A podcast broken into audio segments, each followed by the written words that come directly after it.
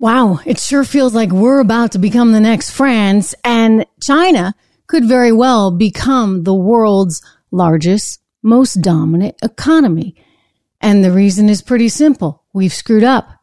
And those screw ups are going to result in major problems for both the near term and frankly, I think the long term future.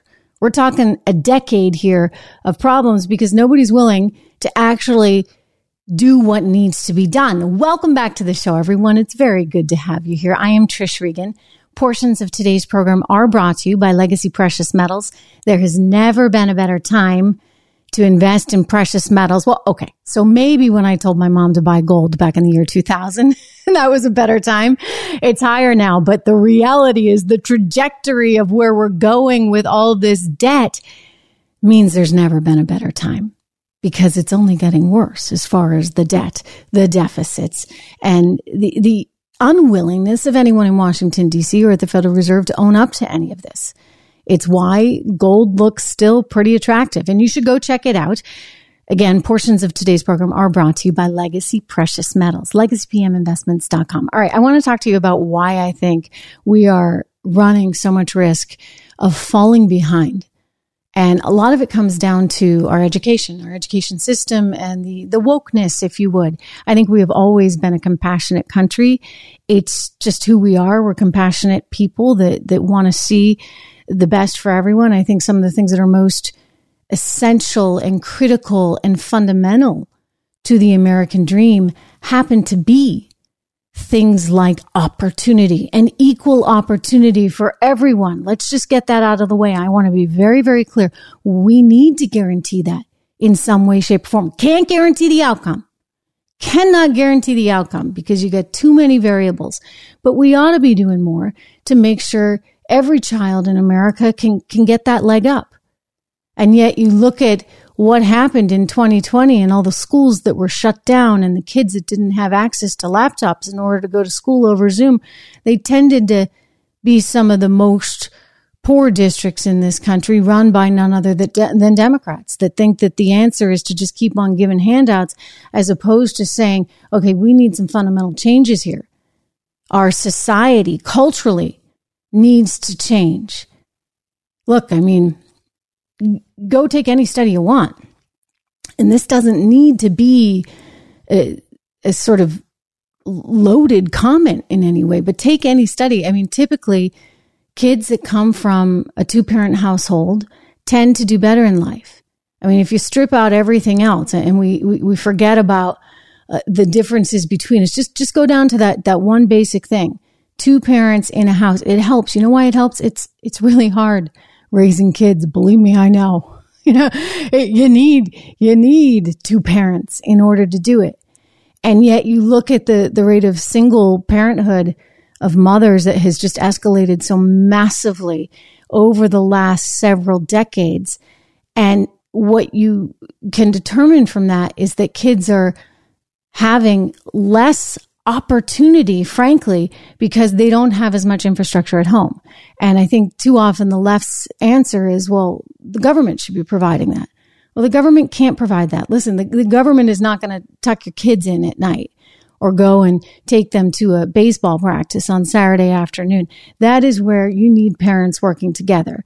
So we need more encouragement of family and an appreciation, I think, for family. That's one of the basic things. The other thing that you got to think about is education because we've gotten so obsessed with being politically correct that we've lost sight of teaching kids how to read and write.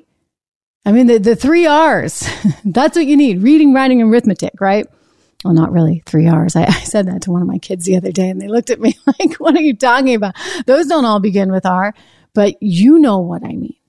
In other words, these are the basics, these are the fundamentals, and we need to teach good character and we need to teach empathy and we need to encourage sensitivity and all those things.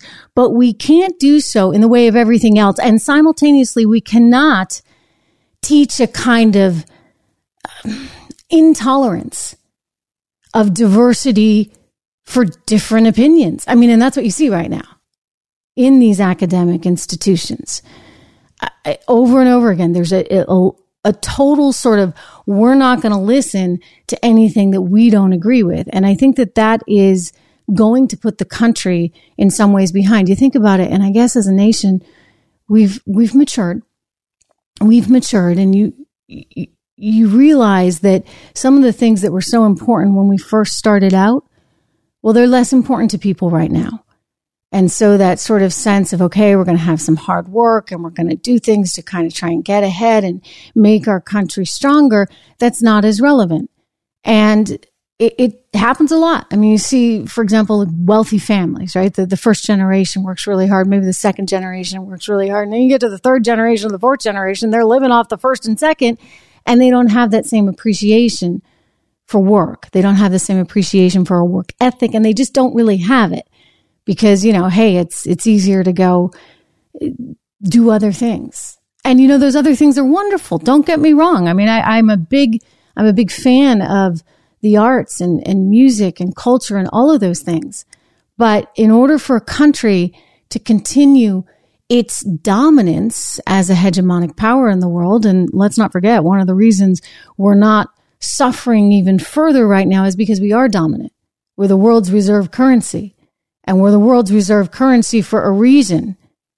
Coming out of World War II, well, we have to be careful not to lose our edge, especially when many other countries are quite willing to gain that edge. I want to share with you these new rankings that came out just recently from a publication out of Britain called the Times Higher Education. And in this, they look at the top 100 universities in the world.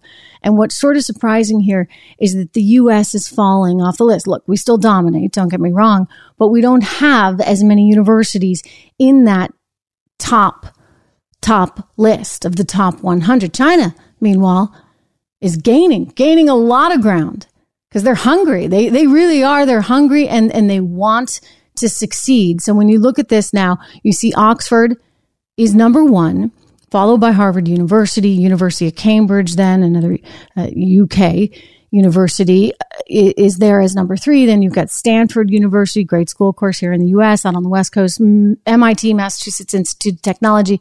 You got California Institute of Technology, Princeton University, University of California at Berkeley, Yale University, and Imperial College in London. But what's amazing is that the U.S. had 34 institutions this time, and this is down from 43 last time. So we're back in 2018 when they last did this. So that's kind of a significant plunge. And then you look at mainland China, and that actually increased very significantly from two universities to seven universities. And so what you're seeing overall is that American universities are not as adept and equipped to educate the world in the way that they were in the past. And I have a feeling, just a little hunch, you know, that this has something to do with the wokeness in society. We saw that the uh, the Wharton School, this is at University of Pennsylvania, excellent business school. Wharton School just came out with a new degree. They're offering a DEI DEI, you know what that means? Diversity, inclusion. Oh, wait, do I have this right? Maybe it's a DI. Hang on one second. I got it right. DEI, diversity, equity, inclusion. You got it? I mean, so you get it, right? Like it, we're, we're so focused on the diversity, equity, inclusion stuff that we're forgetting that you actually need to turn out people that are going to be good in business there at the Wharton School of Business. You've got to actually focus on, on science and engineering in ways that will help move this country forward and move us ahead. And China gets this. China absolutely gets this and they're aggressively trying to make sure that that happens. So in turn, they go to eight universities on this list up from two in just a short period of time while we see our number of universities decline. That's kind of a big deal. And I think at some point the pendulum will swing and we've got all the sort of know how to be able to make things better, but we need to get back our edge. We need to get back our willingness to work hard, our willingness to push ahead. That stuff matters. So I've had a special guest here on the um, show for the last 10 minutes or so I've been talking to you. And uh, I have him here because I wanted to tell you about a new product that I have found created by naturopathic Dr. Dennis Black. And it's something that this little guy, I'll show you, this little guy, yeah. Yeah, that's you, buddy. This is something that he absolutely positively loves. He sees it right there because I just put it over. Yes, you're going to get some. You're going to, he's going to get some for dinner tonight. I promise. So this is it. It's called rough greens. Let me make sure. Do I have it in the, uh, the camera? he's, he's, he's just staring at it. If you're listening to this on audio, you're going to check out my video on YouTube and check it out as well on Rumble. This is a supplement that you just add to, in my case, Fluffy's food. I add this to his food and he loves it. Like he really, really eats his food. He was never like a big eater and he's still not. Like he's just a little guy, right? But I sprinkle a little bit this on it and it is the magic sauce. It is the magic sauce that this little guy loves, that he wants, and he, he eats all his food as a result of it. It's the nutritional supplement that helps make sure that he's getting all his essential vitamins, he's getting all his antioxidants, he's getting his digestive enzymes, he's getting his minerals. You can feel really good about making sure that your dog has what your dog needs to really live a healthy life with Rough Greens. Check them out, roughgreens.com. There's no obligation. The, the first package is totally free. To- yeah, totally free, right? I told him he's going to get some. He's going to get some tonight. Um, it's totally free.